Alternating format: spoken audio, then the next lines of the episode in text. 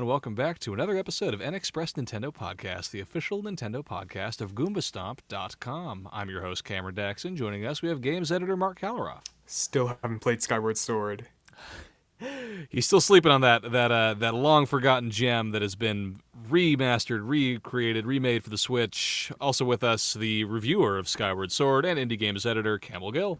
I've still been playing Skyward Sword 24/7, nonstop. I haven't slept, I haven't eaten, just Skyward Sword. Yeah, if anybody's listening, Campbell needs help. So if you could go to his house and just, tear the Joy-Cons out of his hand, that would really, honestly, be good for everybody at this point. I have also been playing a little more of a Skyward Sword, and I've been very much enjoying it. It's been great. But that's not what we want to talk about today. We talked about Skyward Sword last week, and we're going to talk about it again in the future as I make my way through that game, despite Mark not having played it. He'll get around to it. Mark's continuing to be the heathen on the show. Just come on, get with it. Get with it, man. All the cool kids. Campbell and I, the cool kids. We're the cool kids. The first time the English majors have been the cool kids. And it won't be the last, baby. We're all over it. So, no, what we want to kind of start today's episode off with was, obviously, Skyward Sword. A very, despite what you think of the game, I think we could safely say a really great port to Switch. They completely remade the control scheme. They up-res the graphics. It's a really solid port. Even if you don't love this game, it has it has its defenders, it has its detractors. The port itself is really awesome. So we figured it might be fun to talk about. We've talked about Wii U games we hope will get ported to Switch. We talked about, classic games we would love to get ported to Switch. But we haven't quite yet discussed what Wii games we're hoping to see on the Switch. So we figured we would start today's episode off with that. Guys, what do we want on Switch? What do we want to see? Okay. I'll let Campbell start. Yes. I've got a few ready to talk about too, but I think Campbell, you should go ahead as the comer upper with this topic. I think you're the one who's got to lead it off. Yes, it's all my ingenious invention. So that really made me start thinking about this was not only Skyward Sword, but we got the announcement of WarioWare at E3 this year, and that got me thinking that we don't just need WarioWare on Switch. We need Wario Land. And one of the best Wario Land games was on the Wii, being Wario Land Shake It. And I don't know if either of you have played this, but it is a really delightful platformer made by Good Feel with this beautiful, hand-drawn, cartoony aesthetic.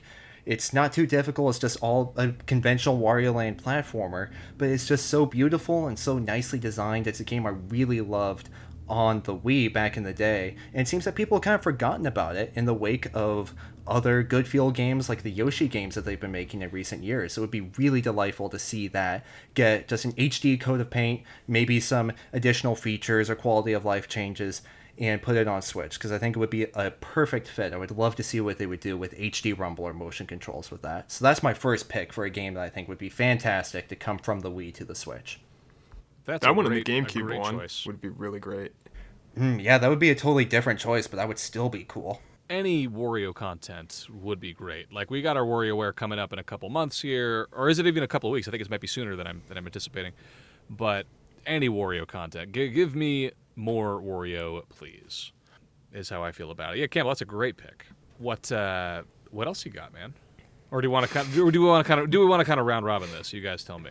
Well, if you want me to just keep talking nonstop about Wii games, I can always do that. No, we should probably pass it around a little. Fine. My first choice is simple, but also shocking that it's not. There's not a better option available for it on the Switch. Wii Sports. Oh. Give me Switch Sports. You know what I mean? It's so simple. Put it on Switch. Be a great party game. Wii Sports is super fun for what it was. Why not give me the same exact game, maybe a couple more mini games? I don't know.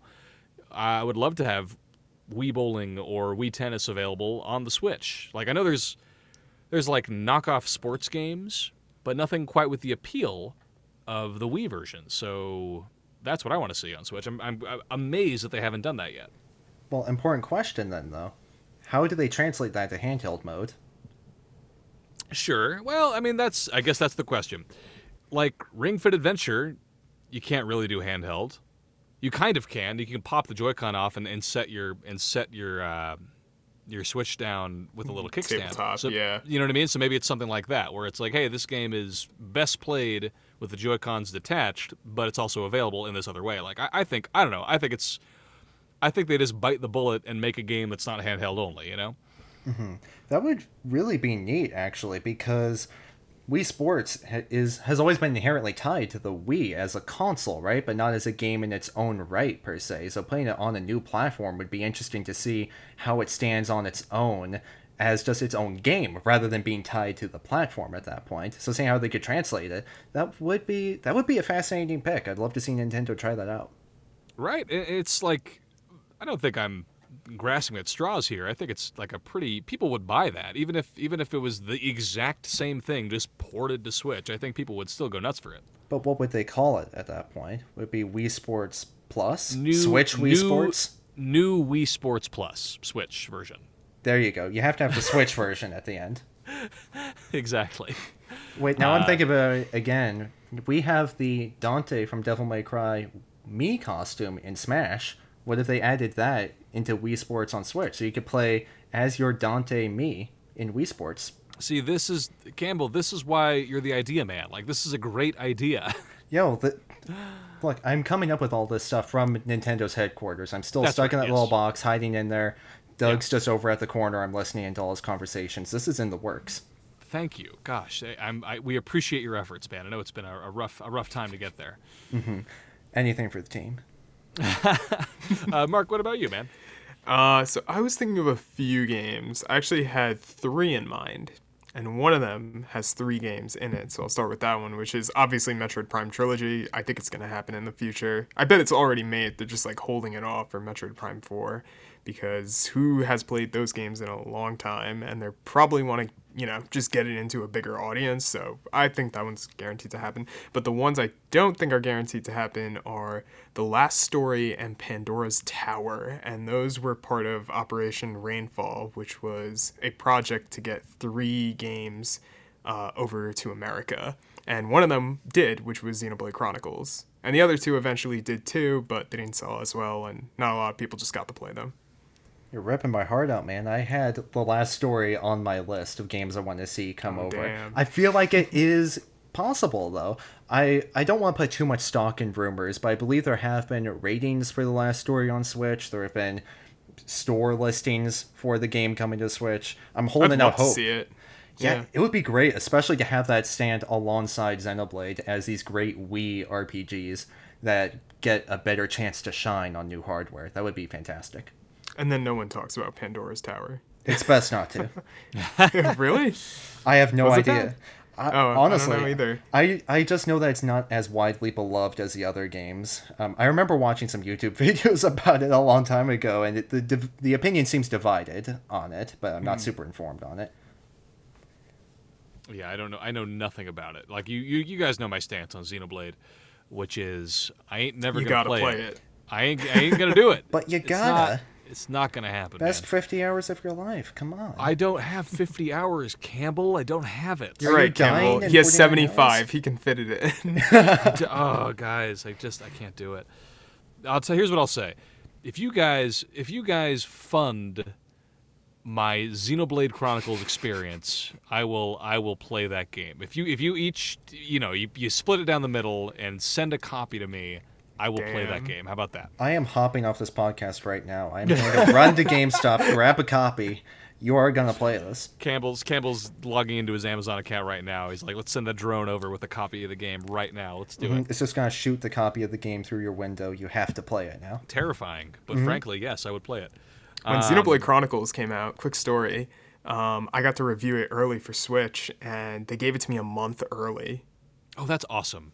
So after the game came out, I was waiting for the price drop for the longest time since I wanted a physical, and then like 2 months ago, I finally got a physical on eBay for $30, sealed. Not bad. So you got the code to review, but then you picked up a physical when you had the chance? Yeah. Because I just love Xenoblade Chronicles. I have it on Wii and 3DS, so I think that's the best way to support. Best way to support the developers you love is, you know, get those copies when you can. You know, specifically off of eBay, so that way Nintendo doesn't get third-party seller. Oops. Of course. Campbell, what else you got for Wii games? What else do you want to see? So here's another kind of niche game that I really want to see get a second chance on the Switch. And I started thinking about this, thinking about all the Platinum games that have been coming over to Switch recently. We have Wonderful 101, we have new games like Astral Chain, but Mad World on the Wii has remained as a strange, one of those weird handful of M-rated games on the Wii that from everything I know, from people I know who have played it, I've not played it myself, but I know people who have, and it seems fantastic. The music's great, the style's amazing. It would be wonderful to see that get a wider audience on Switch. And I was really thinking about it as well, seeing No More Heroes get to come to Switch now. So it would be wonderful to see that happen. That's the one with the black and white look, right? Exactly. It looks like a Frank Miller novel. It looks like Sin City or something. Yeah. Like really highly stylized, heavy, dark outlines, but white. Everything else is white except for the blood, which is bright red. It's really stylish. It has these sports commentators talking about your every move. It's just so stupid and irreverent and over-the-top violence. It's such a weird game on Wii. It was a very odd choice for the Wii. I wonder if it would hold up. I never played that one. I remember reading reviews of it or previews of it or something and being like, this is crazy, I can't believe this is coming to Wii, and then I just never picked it up. So yeah, that's a great choice. Wow. Yeah, that's part of the interest in seeing it come to new platforms. Will it hold up without the novelty factor of being like, hee, I'm playing the game with blood on the kiddie console, right? Yeah, that's a great choice. It's like those kinds of games, the ones that are like, oh, it's shock value. It's always kind of interesting to revisit them, to be like, are they actually shocking? Do they hold up? Is there something here beyond the surface level shock value? And I feel like maybe it would be. I don't know. Yeah, I feel like there are some games that have a shock value just in terms of being over-the-top violence or other suggestive content or anything like that, where it might not hold up. But in this sense, if this game were on any other platform, it wouldn't have stuck out all that much as being particularly gruesome, right? Because you have blood and stylish games on Xbox and PlayStation or whatever. It was just because it was on Wii that it seemed so different. So it would be on a bit more of an even playing field on modern hardware. Yeah, that's a great point. Yeah, that's a fantastic point. In my cursory list of, I just popped onto Wikipedia here for Wii games, a complete list of Wii games. So of course I want to see Cold Stone Creamery scoop it up. Yes, that's what I want to see. The Wii port to Switch, because I think we forget how much shovelware was on the Wii. Like, it's crazy the amount of just bafflingly bad games that were just like, oh, it's got motion controls, put it on Wii, like, it'll sell, and then it did, you know? So, I don't know. It would be hilarious to see some kind of a, I don't know, like a 50-pack of just crappy shovelware games. You know, whether it's the branded stuff, like the Cold Stone, I can only imagine this is all those hunting games that are in the bargain. Do you know what I mean? All the terrible hunting games. There's a million tennis games, like all that kind of stuff. A bunch of dance games. You know, I don't know. I would love to see some kind of weird collection of those games, just as a historical artifact of like, hey, these games, they used to be this is the kind of stuff that was out on the Wii, and now we put it on Switch. Like, why not? Let's keep it going. I mean, we already have Go Vacation on Switch, which is a pretty strong example of that, and 2K Carnival games. So, unfortunately, people are trying to resurrect that shovelware on the Switch. But is it working, yeah, Campbell? That's what I'm saying, man. Is it working? It's not good. That's really funny. As God intended. It's because you have less grandmas owning Switches than they owned Wiis. Of course. That's probably a good point. But yeah, that was kind of a joke, but also like, you know, where is it? bring me my a joke, yet also shovelware. Legitimate good point, because I want ice cream on my Nintendo Switch. Nintendo. I want to simulate a Cold Stone employee making ice cream on that stone slab and serving it up. I want to when they tip me, I want to do a motion controlled dance. Do you know what I mean? Like, give me that minimum wage Switch experience. That's what I want. Finally, you need to feel the change, just like shimmering in the Joy-Cons with HD Rumble. Each penny is yeah. That's very funny. I don't know, Mark, what else you got? Any other big ones jump out at you? Not really. Yeah, there's not too much that was like Wii exclusive, unless Campbell has more. I have more. Okay, please. I have so much more. Take it away, man. Go for it. I can only think of like two more games, like Super Paper Mario. That was Mario the next Galaxy one I was going 2. To mention. Oh, okay, there you go. Yeah, Super Paper Mario gets a bad rap these days because it wasn't the Thousand-Year Door, right? But even for what it was a really great, brilliantly written platformer RPG hybrid experience. It was so weird, but it's unlike anything else that you have both in the Paper Mario series or in the Mario series as a whole. It's just a really quirky time, and I would love to see it get another chance on the Switch, because at the time it was mired in a lot of controversy because, like, oh man, where are the turn-based battles? Where's the deep story? But now with the Paper Mario series having gone in such a different direction from then on, it would be cool to see a modern reception to it. And if they could throw in, of course, as Nintendo always does, experimenting with HD Rumble or perhaps motion controls, it would be fun to see how they adapt that. So that's one that I would really love to see come to Switch. Yeah, that's a good point. There's like two games that I think about that are like, they're not good games, but I would love to see them on Switch, only purely for novelty's sake. Red Steel / Red Steel 2. Which was it was hyped up so much before the Wii came out. It was like a highly stylized first-person game. You had a samurai sword and a gun, and those were all motion-controlled. So it's like you could slash, you could aim and shoot with the gun. And apparently Red Steel 2 was actually pretty good because it used the Wii Motion Control Plus. So I don't know. I don't know if those games are actually good. You guys both had Wiis. You tell me if you played them and thought they were anything worth talking about. But didn't play them. I did not play them. They're not worth talking about. There you go. I don't know. I feel like for novelty's sake, I'd love to see them on the Switch. And there was another one too. I think I could be wrong. I think it was called The Conduit.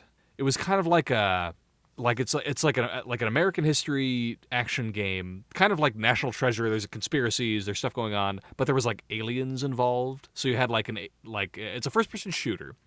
It was all motion controlled.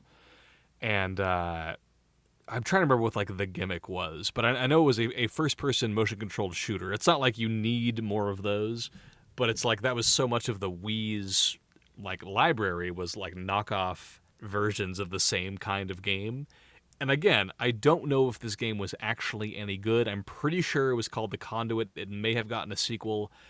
I don't think it was well reviewed. But again, for novelty's sake, put it on Switch. Like I want to play it and imagine what it was like to play it back in 2008, you know? Is that an insane thing to wish for? No, it's a brilliant thing to wish for. I'm just looking at The Conduit's Wikipedia page, and I can tell you that good. It received mixed to positive reviews, meaning that it definitely deserves a new lease on life. That's what I'm saying. Mixed to positive, that's not bad. Like, I'll take a 7 out of 10 game. Like, let's do it. Let's go. Game Informer literally gave it 7 out of 10. So it's perfect. Let's go. I mean, Eurogamer gave it 5 out of 10, but let's not listen to them. Ah, okay. All right. Well, listen, I would buy it on sale, you know. That's all I'm saying is give me the amount of times I hop onto the eShop. It's like 10 o'clock at night. I'm like, I want to play something new.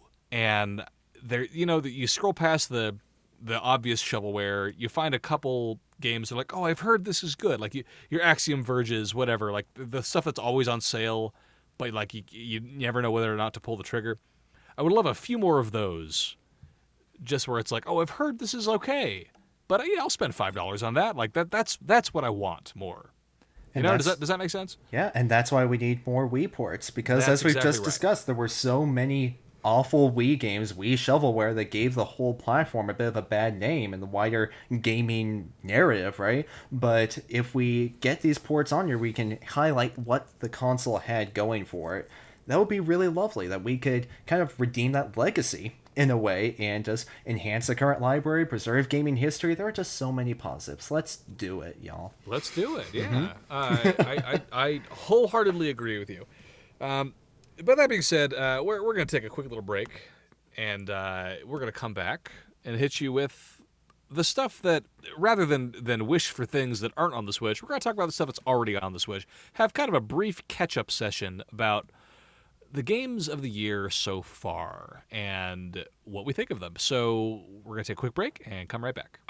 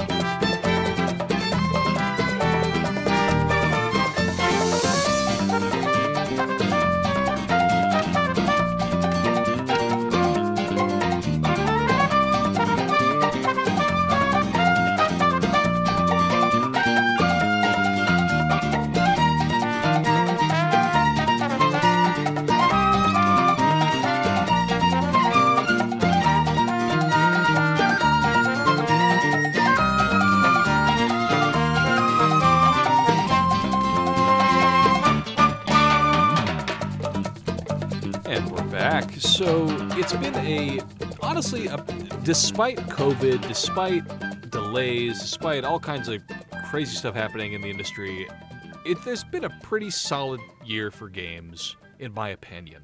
So we thought it might be fun to talk about some of our favorite games that are out on the Switch from 2021 so far. Obviously, this fall is going to be a banger. We got Shin Megami Tensei 5. We got WarioWare. We got Metroid Dread.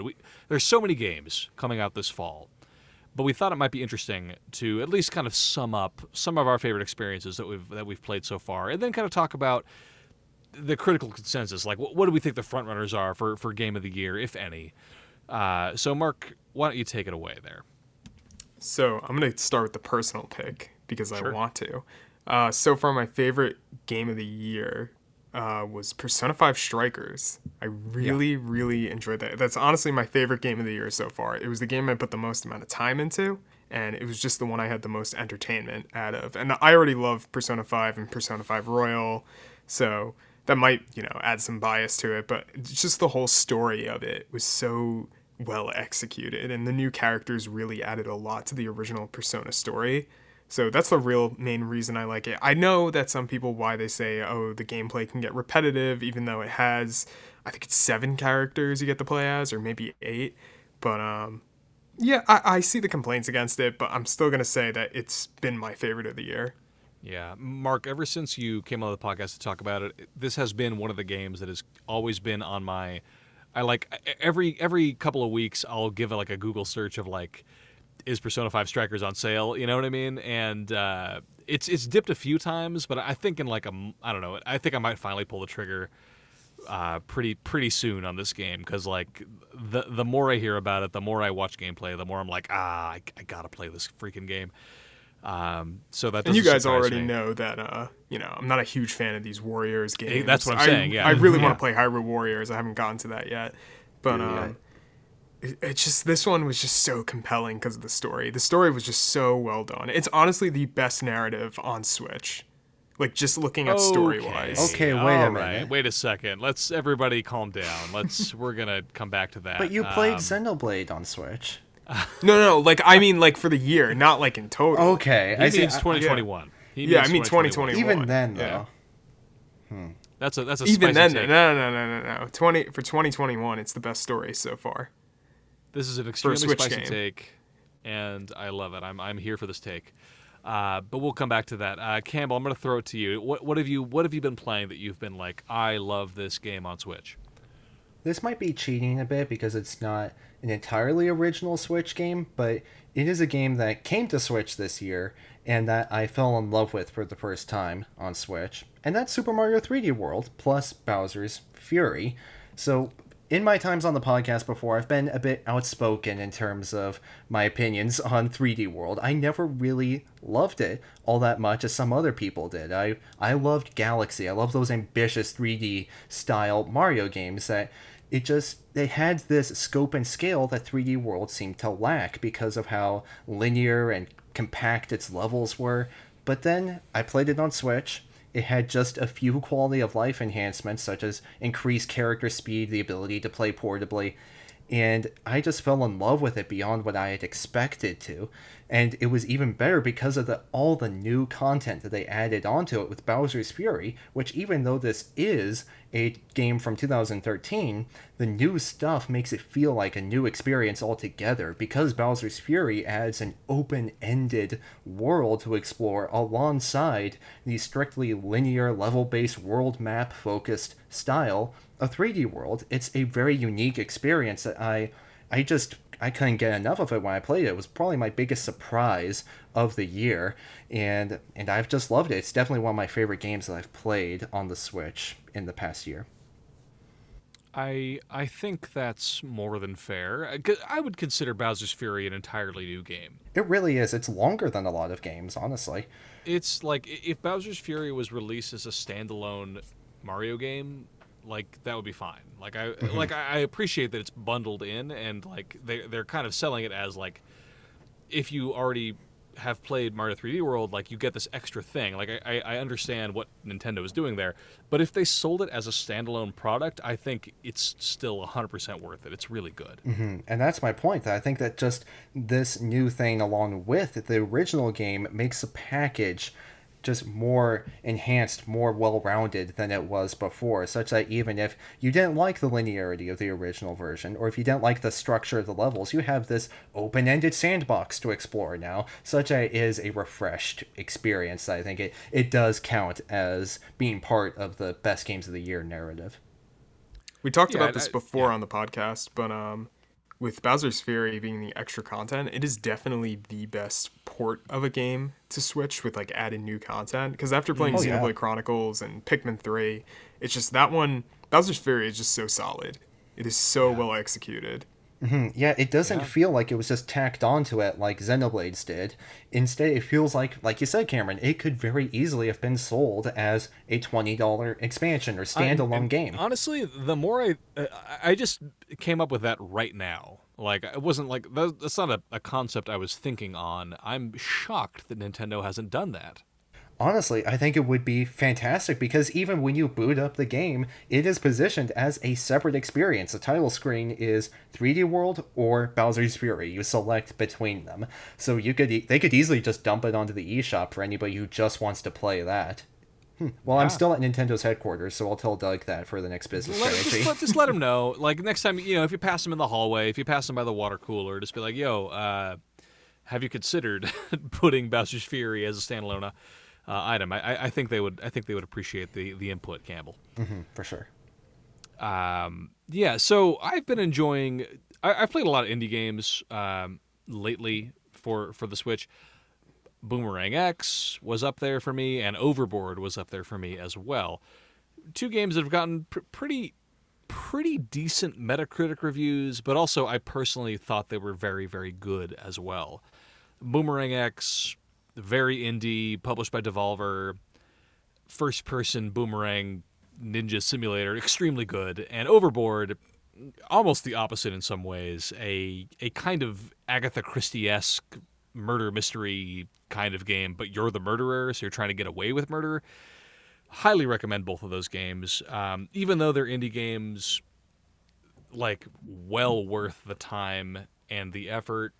Not short games by any means. Like, you feel like you get a lot for what they are, and they both have really great replayability. That's something that's kind of stuck with me this year, is like, especially in regards to something like Bowser's Fury, replayability is, especially as more and more games get delayed due to COVID, due to, you know, industry machinations, I'm finding myself returning to a lot of indie games that I've been playing, or even, you know, the big budget games, the AAA stuff. It's like, yeah, I want to be able to put a little more time into this. I want to revisit this in a different way. And both Overboard and Boomerang X have that in spades.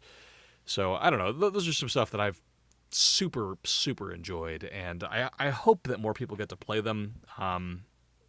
They seem to be, as far as indie games go, those seem to be some of the top of the list style of of game. Like they're pretty well reviewed as far as indie games go, but I really hope that more people get the chance to check them out as the year goes on. And I hope these indies don't get buried, you know, as more of the high profile Nintendo stuff comes out this fall. I guess that's my main, you know, my main concern is that like as the fall goes on, you get more and more like fully Nintendo stuff, and I'm afraid that some of these indie games, you know, this might drop off the radar. So I'm just trying to kind of bring more attention to that, you know what I mean?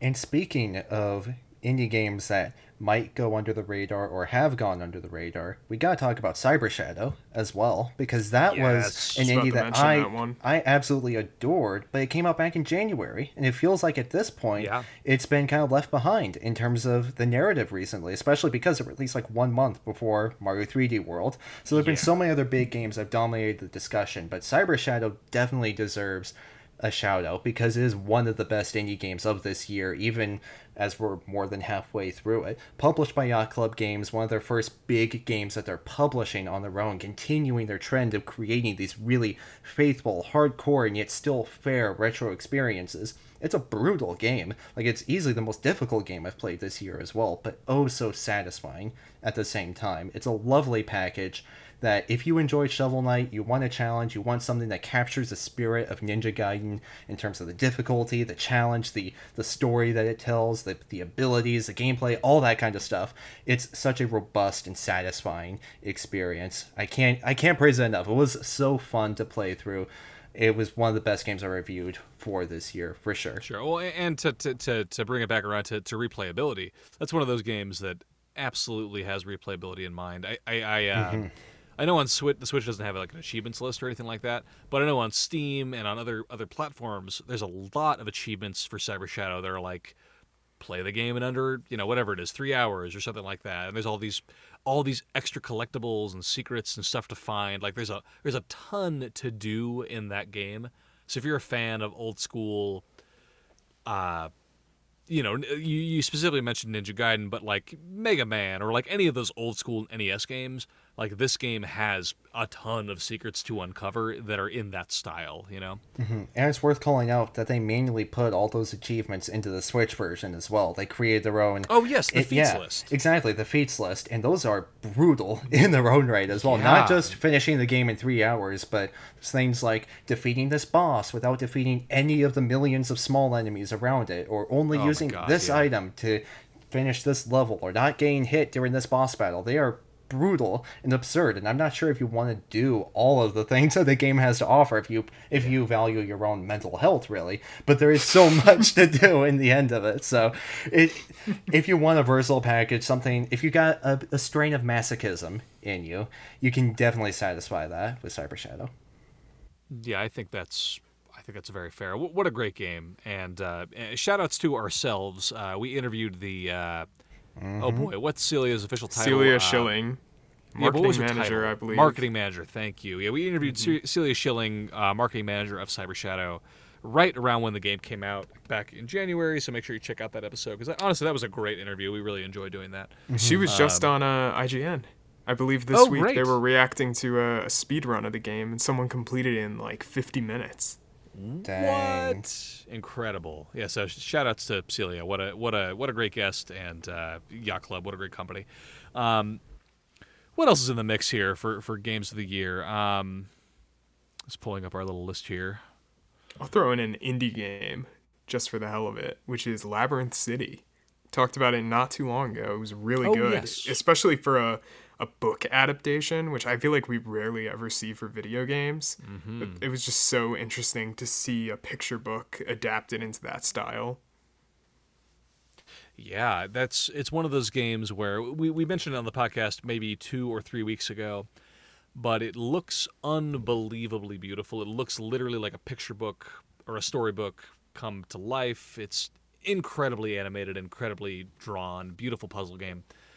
You've probably seen this game on any number of Nintendo Directs or Indie Directs over the last year or so. It looks really, really good and very striking art direction.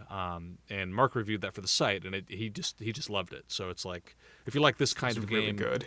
Yeah. If you like this kind of game, this seems to be the, you know, put it on the list. Put it on the Game of the Year list. Why not? I'm kind of scrolling through the list that we have here. New Pokemon Snap, I unfortunately haven't had the chance to check out the DLC that dropped for that game yet, but I can't wait to do so. It's a game I super enjoyed. I didn't review it for the site. I think Brent did. Is that right? Yes, he did. Yeah, so New Pokemon Snap for the Switch. People love that game. I've been enjoying it. I don't think I have the same amount of love for it that other people do, but it's been great, and I'm completely surprised and excited that Nintendo decided to drop free DLC for that game. I was going to say, kudos to the Pokemon Company for doing that, yeah. When at the same time they also release the same game twice every time, rather than creating sort of DLC or anything. So it's definitely a rarely consumer-friendly move from them. Oh, I see what you mean. You mean in terms of having two different versions of, exactly, of the mainline Pokemon game? Yeah. So, you know, they got to throw us a bone every now and then, right? Mm-hmm. So, yeah, I can't wait to check that out and see what they've added. You guys both reviewed the two stories that were in Famicom Detective Club. So good. It's fantastic. I wouldn't put it on Game of the Year, but it was really good. You know what? I would, though, honestly. Because maybe The Girl Who Stands Behind, because it was more, you know, like technically advanced than The Missing Hair. In a way, but I wouldn't call it just technically advanced. Hold on, did you say The Missing Hair? The Missing Hair. Okay, I thought you said The Missing Hair. I was like, did the guy suddenly go bald? Like, what's going on? I'm pulling my hair out right now. You say that. I'm sorry, full of The Missing Hair. Didn't mean to interrupt you. Sorry, go ahead, Campbell. But yeah, I wouldn't say that The Girl Who Stands Behind is just more technically advanced, although it does have a lot of really cool set pieces for a visual novel-style game. It also has just a really well-told story that deftly balances between being full-on supernatural ghost story and gritty real-world murder mystery that builds up into this really complicated narrative by the end of it with so many wrinkles and twists and turns, to the point that it builds up into this just like mind-blowing conclusion, honestly, to where it's worse and at the same time better than you could have imagined by the time you start the game. It's an immensely satisfying title for that reason, and at the end also not just because the game itself is good, but the fact that Nintendo put this out to begin with, that they're taking this previously Japan-only Famicom exclusive game and giving it such a lush coat of paint with these beautiful animations and artistic improvements with it, but they're also just localizing it for the first time as well. It's really a wonderful thing to see from Nintendo, and it's one of my biggest surprises of the year and one of my most enjoyable experiences reviewing it. Yeah, I'll be honest, I don't know if I'll have the time to get to this game before the year's end. Like, I do enjoy visual novels. I love the idea of retro games being ported to Switch. So to me, I don't know if I'll be able to have the time to put into this game, but I'm right there with you, Campbell. I think the concept that they took this, you know, completely out of left field, this game that I had never heard of from 30 years ago, and decided to port it to Switch with completely brand new assets and stuff, I think is incredible. So it's like I would support putting this game on a Game of the Year list for that concept alone, if it means this level of care and attention to older games. You know what I mean? Mm-hmm, exactly. It's not something that you see Nintendo do all the time, because they're more prone to put 3 random Super Nintendo games on Switch Online rather than remake or re-release games with the love and care that they deserve, the way that the Famicom games got. Right. Well, we haven't even talked about the latest batch of games that came out of the NES. And that's for the best. Yeah, I think you're right. It's fine. Claymates, baby. God, I can't even talk about it. What else is on here? What else is on this list of potential Game of the Year contenders? I know Campbell reviewed Olesia. I was going to bring that up.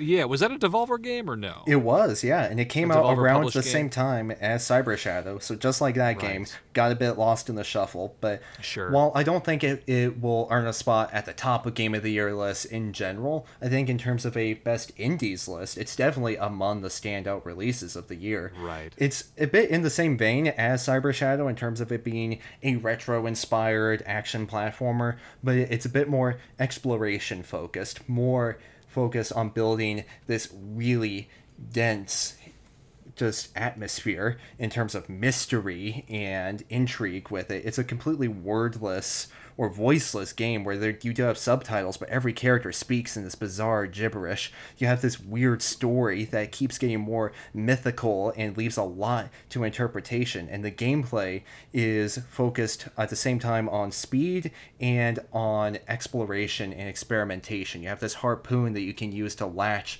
from one side of the stage to the other and zip around, creating both versatile exploration and puzzle solving as well as frenetic combat. There's a lot to love in it. So if you enjoy those kinds of action platformers, I definitely recommend giving it a shot.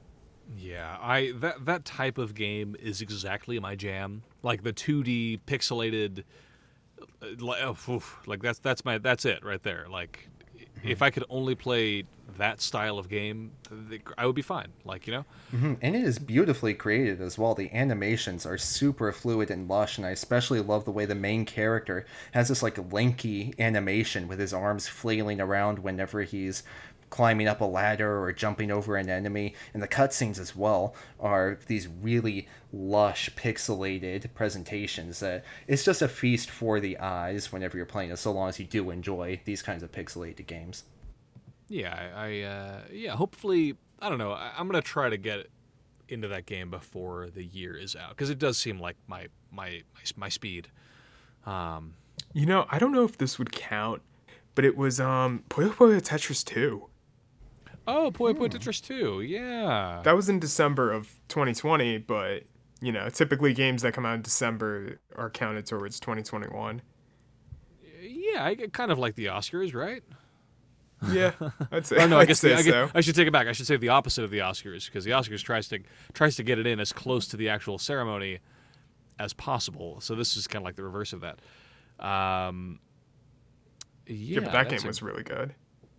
I mean, I don't know. I haven't played it. I wish I had. You know what you did play that you didn't mention? Pac-Man 99. Oh, love it. So good. That one was really good. Honestly, yeah. Serious Game of the Year contender right there. So good. So good. A mastery and again, of game development for sure. A completely unexpected drop. Like, I love it when they just drop a game that's like, hey, this is super intense. It might not be very complicated, but like you're going to play tons of hours of it. I think that was a great move. And what a great unexpected surprise for everybody with an NES Online subscription. Like, it was great. Yeah, I don't know. What else is out there that's like, oh man, if this isn't in the mix at the end of the year, I'm going to be mad? Or are we kind of like holding out hope for Metroid Dread and things to come this fall? Holding out. Mm-hmm. Yeah, because I think so. I mean, yeah. The indies, the upcoming slate of indies, there's one game I want to talk about, but I can't right now. Sure. But there's a lot of great stuff coming out in like the next 2-3 weeks. Oh, yeah, I believe it. Well, in that case, we could probably wrap up this discussion on games that have come out on the Switch that are great so far, is what I'm unofficially titling this segment. Yeah, there's like, there's always so much that gets lost in the shuffle, it's kind of been a running theme of like, hey, don't forget about this game, don't forget about that game. Like even Super Mario 3D World, I'm like, oh yeah, that came out 6 months ago. Like I keep forgetting about that game, even though I dip back into it every, I don't know, maybe once a month or so, just to kind of get my fix. It's like, yeah, that came out in 2021. That came out this year. So obviously there's a ton of games to consider as we hurtle towards the end of the year and into a new one. But obviously there's a lot more to look forward to as well, because 2021, despite the looming presence of the COVID-19 pandemic, has been a pretty great year for Nintendo, all things considered.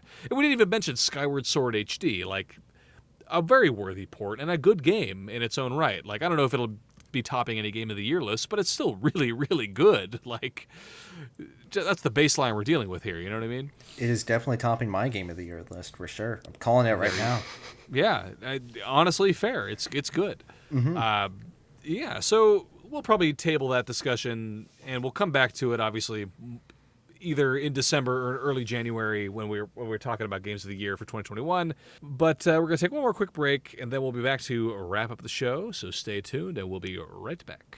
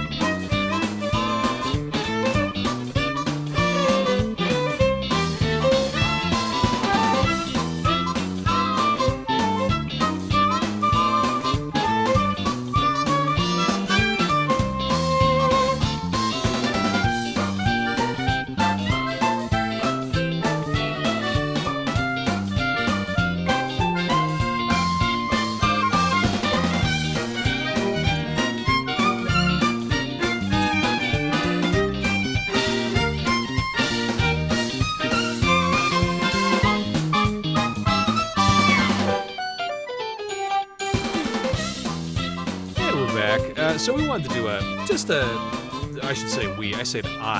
want to do a quick indie spotlight before we kind of wrap it up here. The Royal Wii. The Royal Wii. I am Queen Victoria. The Royal Wii. So a while back, who was it? Was it Marty on the website who wrote our article about The House in Fata Morgana being the top game of Metacritic? Sometime. It might have been Matt. I can't remember. I'm just going to quickly take a look at the website here.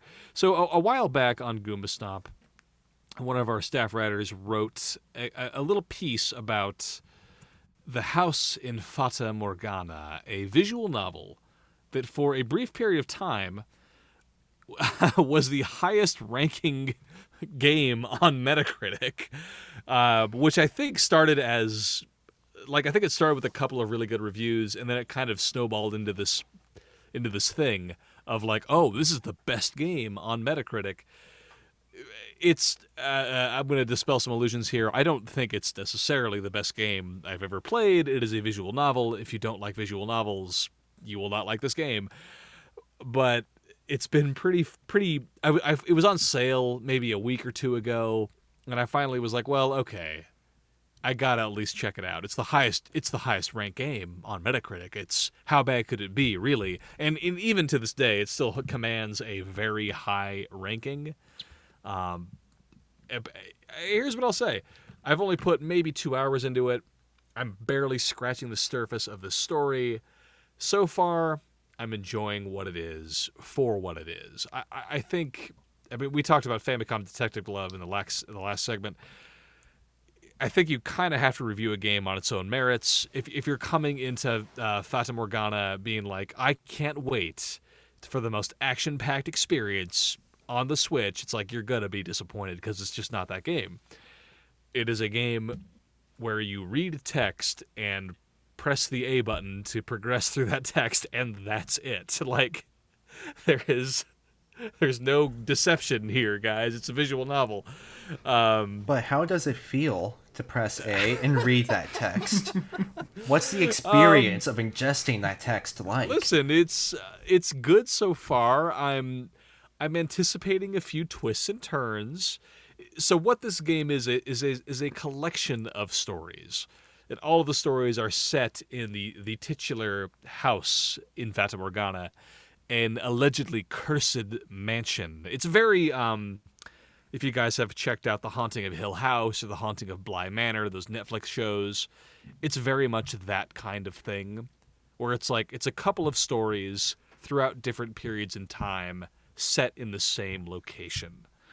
So that's kind of what we're dealing with here. And so far, it's well written. There's some stuff where I'm like, okay, it feels like they're setting up, just only because I've read, as Campbell mentioned at the top of the show, as a literature major, I feel like oftentimes, especially with visual novels in particular, you can kind of see where a story is going. like, if you're familiar with the structure of narrative, like, you can kind of see where things are going. So I'm curious to see whether or not this game subverts some tropes that I'm expecting.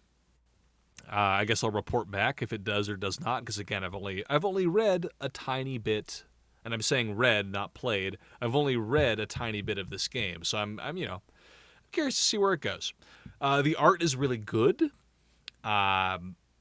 It's like very anime-esque, very detailed character models. So far, there's a little bit of music. It's fine. It's not blowing my mind or anything, but it's like these kinds of games generally have some background music going as you're playing to kind of keep things interesting. And so far, it's fine. And again, it's not completely blowing me away. It's talk about Persona 5 Strikers. It's nothing like that. It's just like decent music, stuff that you can read and not get distracted by. So I don't know. I'll report back whether or not this game truly deserves to be at the top of Metacritic, but I feel like it was worth mentioning. You know, it's the game, it's the pre-game of the year discussion, so I feel like I have to at least sample the highest rated game or one of the top rated games on Metacritic just to be able to participate in the conversation. So I don't know. I'll let you guys know if it's what am I trying to say? If it's exceeds expectations. Exceeds expectations. Thank you so much. That's the phrase I was looking for. If it exceeds expectations. So far, I'm expecting like a pretty good visual novel, and it is that so far. I'm hoping it. I'm, you know, who knows? I would love to have my mind blown by a story. Like I'm always up for that. Like if a game could surprise me with its story, that's a win in my book. So I'll report back if it. If it hits that mark at some point later in time. Mm-hmm. Any other indies we got to talk about, or should we call it a day, gentlemen? I can't talk about the indie I want to talk mm-hmm. about, but next mm-hmm. week you will find out what said indie I want to talk about is. The anticipation is building. Yeah, that's what I'm saying. Like we gotta build up a little anticipation for next week. So that being said, I think we'll wrap it up for this week's episode. Thank you so much for listening. I've been your host, Cameron Daxon. You can find me over on Twitter. I am at ActionDaxon, and some of my most recent writing is on Goombastomp.com. My most recent stuff is a review for Eldest Souls, a very difficult boss rush-style action game, as well as an interview with the composer of that game, Sergio Ronchetti. Really wonderful music in Eldest Souls. So I feel very fortunate to have been able to send over a list of questions to him to answer, and his responses were just truly delightful. So make sure you check that out. Mark, where can people find you on the internet? You can, of course, find me at the Mark Allen. That is Mark with the C, Cal with the K. You can find on Goombastomp.com. Currently, I have a review for Get Packed Fully Loaded, which is a new version of Get Packed that originally premiered on Google Stadia. Now it's on consoles. Not a Nintendo game, but you definitely should check it out because it's another great code sync title. And then next week, I will have something good to talk about. Thereby implying that Get Packed is not something good. No, Get Packed was great. I'm just saying. Next week I got something really, really good to talk about. He's got the real stuff next week. Campbell, what about you? Where can people find the internet? You can find all my real stuff over at Goombastomp.com. You can see my most recent articles being a review of Skyward Sword HD. I absolutely love that game. Please check out that article, as well as a recent indie game spotlight. And if you want to keep up with me on social media, you can find me on Twitter at CampbellSGill, uppercase CSG. There you go. And, of course, NXpress is also on Twitter. We are at NXpress Nintendo, the NXpress Nintendo Podcast. You know, tweet at us with your suggestions of, anything at all, topics you want to hear about, stuff like that. We're on YouTube as well, if you prefer to listen to your podcast via YouTube, the NXpress Nintendo Podcast. And we are available to rate and review on the podcast platforms of your choice, so make sure you check that out, too. Thank you so much for listening, and we'll catch you next time.